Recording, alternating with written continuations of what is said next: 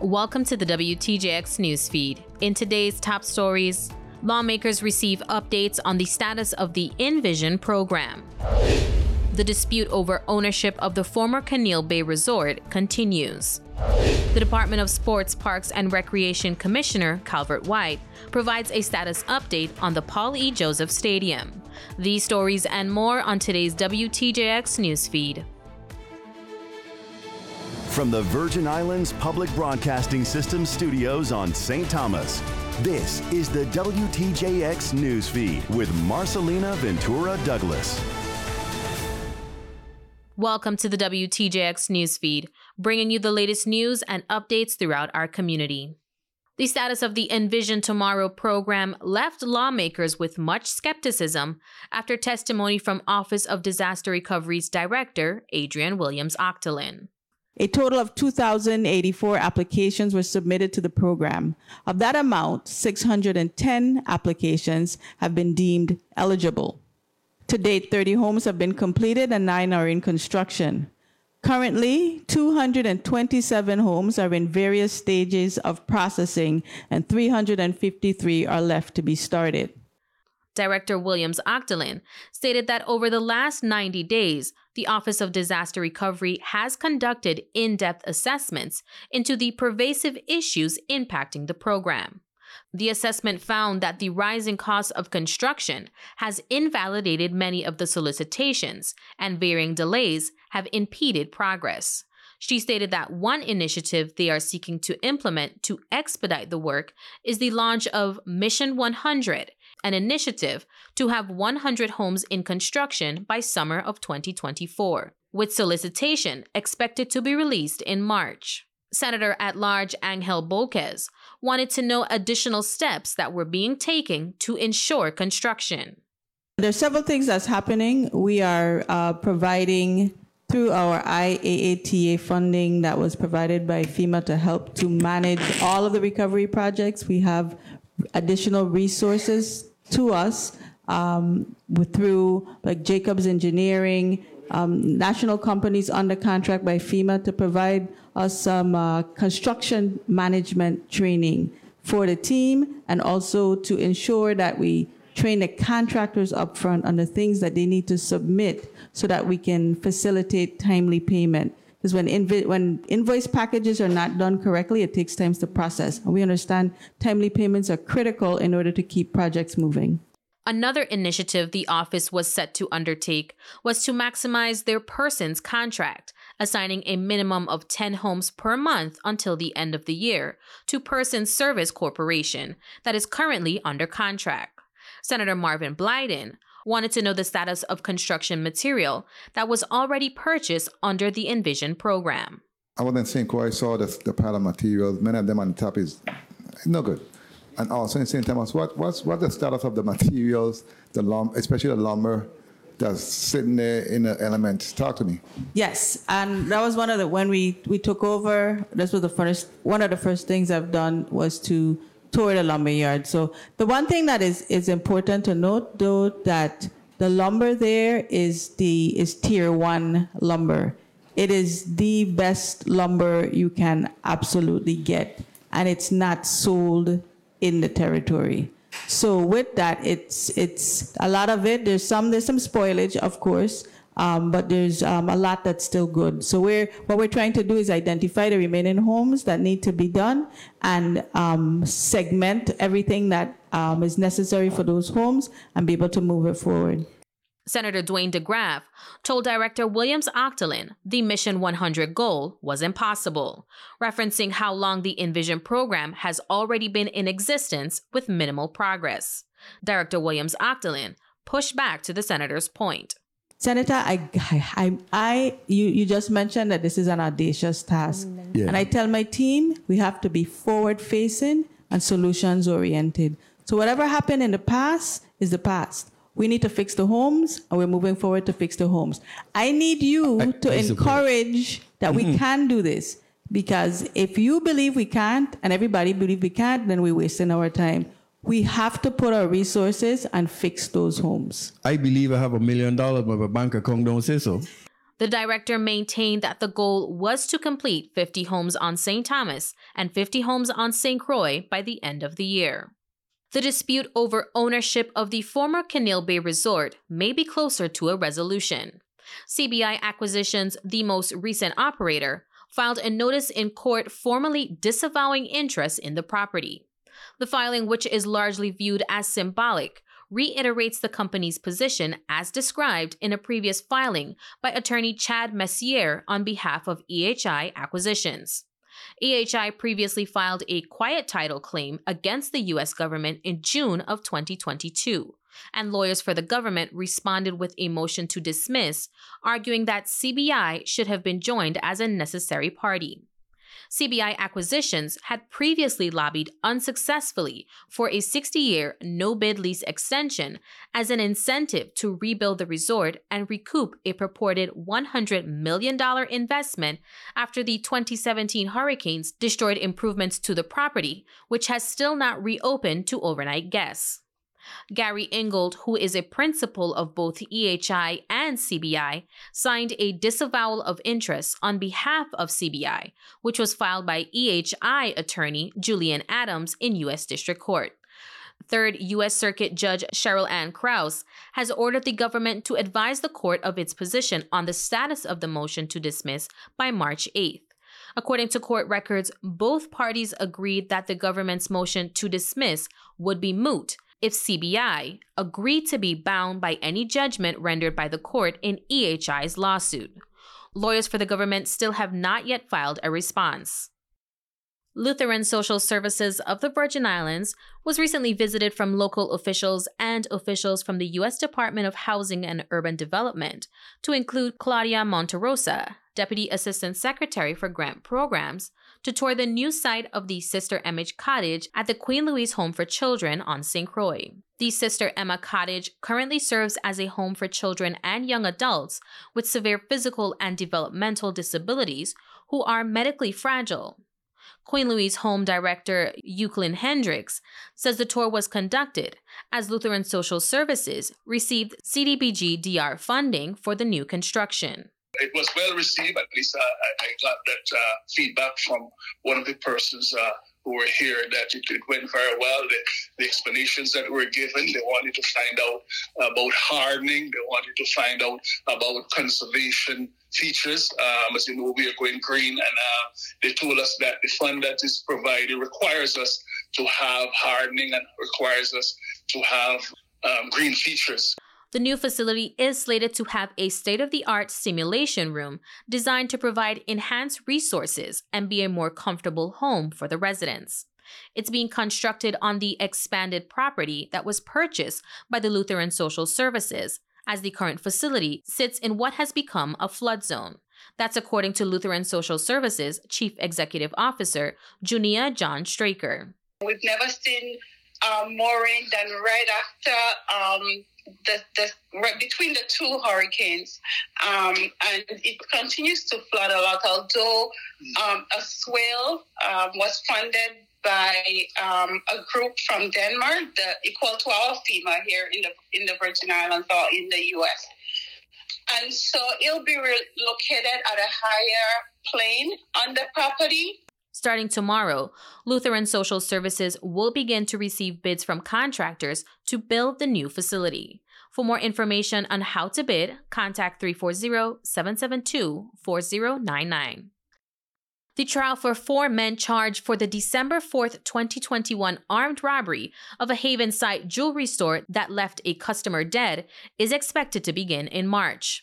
Akenda Weeks, Makaya Cozier, Jamar Lewis, and Junior Marcelo Garcia are charged with murder, attempted murder, robbery, assault, grand larceny, reckless endangerment, and the use of illegal weapons used in a violent crime. Security cameras in the vicinity of the December 4th robbery showed all four men, three of whom were minors at the time but have since been charged as adults, entering the store prior to the robbery. Investigators said the robbery team entered wearing black clothing and masks, but were identified through other forensic means. A security guard and Georgiana Julian, a customer, were shot and wounded in the robbery. Julian later died on January 2nd of 2022. An estimated $18,000 in merchandise was taken during the incident. Supreme Court Judge Carol Thomas Jacobs has been assigned to preside over the trial, and if found guilty, all defendants could face the possibility of life in prison. Providing updates on the status of park projects, Calvert White, Commissioner of the Department of Sports, Parks and Recreation, told the Office of Disaster Recovery's Director, Adrianne Williams-Octalien, that there has been issues regarding improvements being done to the Emil Griffith Ballpark on St. Thomas. Yeah, this is one of the projects that are getting a real overhaul. Mm-hmm. I'll start with the bleachers. We had aluminum bleachers pre-storm. We're changing it to a kind of a concrete-based individual seating bleachers. Above the concession, something new, we're going to be able to move our office from outside in outfield to now around the facility. What this is going to do, again, safety is always our number one priority, is it's going to bring the employees closer in contact with the people that use our facility. So now they'll be able to sit in our office and still view. Hopefully they sit in the office too long, but still view what's going on in the facility. Again, like all of the facilities, we're going to be having brand new LED lights, a new scoreboard. We also got a brand new score box built at that facility. Important also is that the restroom facility, because that facility is used so much, we was able to expand it, upgrade it to have ADA restrooms. That's right. The project began in August of 2023, and he says there are hopes for it to be completed in 2024. One of the most difficult things at that facility is the lighting project because of how close proximity is to the water. Right. Once we started to dig and we did some earth studies, we saw that pretty close down when we started drilling, we was already seeing water in that facility. Once we could figure that out, and that's the hard part right now, I think we'll be able to complete this project. Commissioner White also provided an update on the much-anticipated Paul E. Joseph Stadium on St. Croix. I was very encouraged with my last visit. The lights have already gone up in that facility. They have the new LED lights. The concrete base for the bleachers are starting to go in. You can actually see the facility starting to take shape now as a baseball field. The contractor has already cleared out where the Little League field is going to be going to Terrence Martin. The full interview can be viewed this evening on the latest episode of Recovery in Focus at 8 p.m. on WTJX TV or online at the WTJX Facebook page. Also, the Department of Sports, Parks and Recreation has temporarily closed the Madre Cummings Park on St. Croix to facilitate the installation of upgraded lighting fixtures. The park will remain closed from today until Tuesday, March 5th. After hosting a series of trainings in both districts related to the nomination papers for the 6th Constitutional Convention, Deputy Supervisor of Elections Terrell Alexandre said the election system of the Virgin Islands will be hosting another series of trainings. The upcoming trainings are for potential candidates who are interested in running during the 2024 election cycle for public offices. The training will include what is required to become a candidate, the dates to when you pick up your packages, the dates on when you'll file the packages, and any other information that we can provide in regard to seeking public office. On St. Thomas, the training will take place at the Elections Office in Lockhart Gardens, upstairs from Banco Popular, on Tuesday, March 19th at 5:30 p.m., and on St. Croix at the Elections Office in the Sunny Isle Shopping Center on Thursday, March 21st, also at 5:30 p.m. In a move to posthumously honor Dr. Fanella Cooper, who was a writing and life skills teacher at the Charlotte Amalie High School and tennis teacher at the University of the Virgin Islands, lawmakers voted in favor to rename the tennis court at the university in her honor. Dr. Cooper, who passed away on August 12th of 2021, was remembered as a dedicated educator. Invited testifier and former opponent and doubles partner, Gerald Walters, called Dr. Cooper a relentless tennis player. She was one of the most steady players, consistent. Chances of her missing a shot was very slim. University of the Virgin Islands President Dr. David Hall also praised Cooper, stating that her family was an anchor at the university. Dr. Hall went further to state that due to a lack of funding, there was no tennis program presently at the university to be able to train the next generation of Fanella Coopers. What would make this bill more meaningful is that you amend it to provide funding for annual maintenance and funding for a tennis program and team at UVI. In the bill, it states, and I quote, Dr. Cooper helped to organize, conduct tennis workshops for junior and adult players in the U.S. Virgin Islands, the British Virgin Islands, and elsewhere in the Caribbean and in the mainland United States, end of quote. The university can't continue that part of her legacy, and we need the Senate to assist us with this goal. This is how we keep the legacy and spirit of Caribbean people alive. We not only name facilities after them, but we ensure that something new and different occurs so that we leave the facility and the people better than we found them. Dr. Hall told lawmakers that it would take a recurring cost of $68,000 to fund the program at the university. Lawmakers ultimately voted in favor of the measure that was sponsored by Senator Marvin Blyden. The Department of Public Works and VITRAN has announced upcoming changes to its transportation policies, affecting both the fare structure and the senior citizen free ride policy, effective March 18th. The senior citizen free ride policy will now restrict free rides between the hours of 10 a.m. and 2 p.m. and will exclude peak morning and evening commute times. The adjustment is aimed at alleviating overcrowding during the busiest hours. Effective April 15th, there will be a fare increase for fixed route bus services and paratransit services.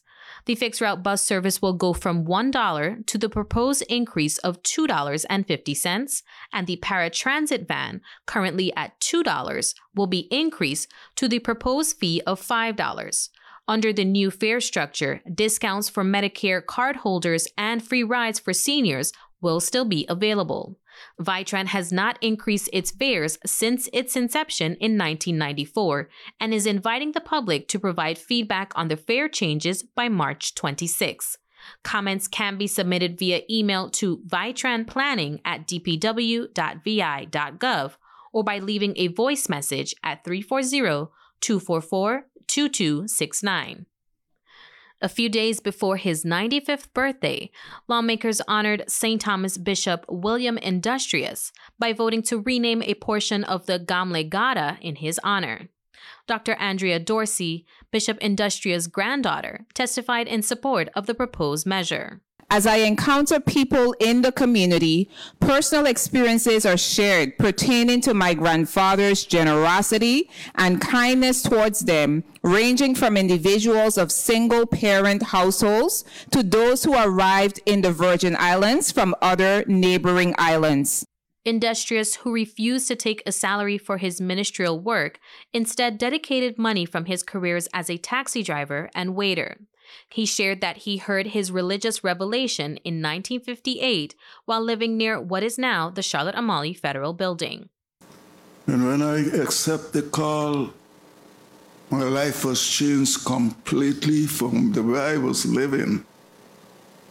Gambling, smoking, drinking as a young man. Immediately, everything that I used to do was gone, had no desire. Plane ticket, everything went, that desire went for me. Industrius said he was left speechless at the honoring proposed by Senator Carla Joseph. My heart is so filled today that I lost for words to hear the many testimony concerning my life and the little that I have done in this life. What I did is because of the love that I find in Jesus. Amen. A WAPA subcontractor working on the ongoing GIS inventory project will be conducting assessments on the system's assets. Director of Communications Chanel Peterson has the details of that project. The Virgin Islands Water Power Authority has a contractor, Davy Resource Group, and they are conducting a geographic information system inventory project. And part of that project is taking inventory of all of the authority's transmission and distributions assets. So this week and next week, they will be conducting this inventory on St. Thomas, on the Main Street area. They just completed the Crown Mountain area, and they will continue with the Botany Bay, Surgeon Free, and Dorothea areas. So those feeders that are being inventoried right now are feeders 6B, 6A, and 7A.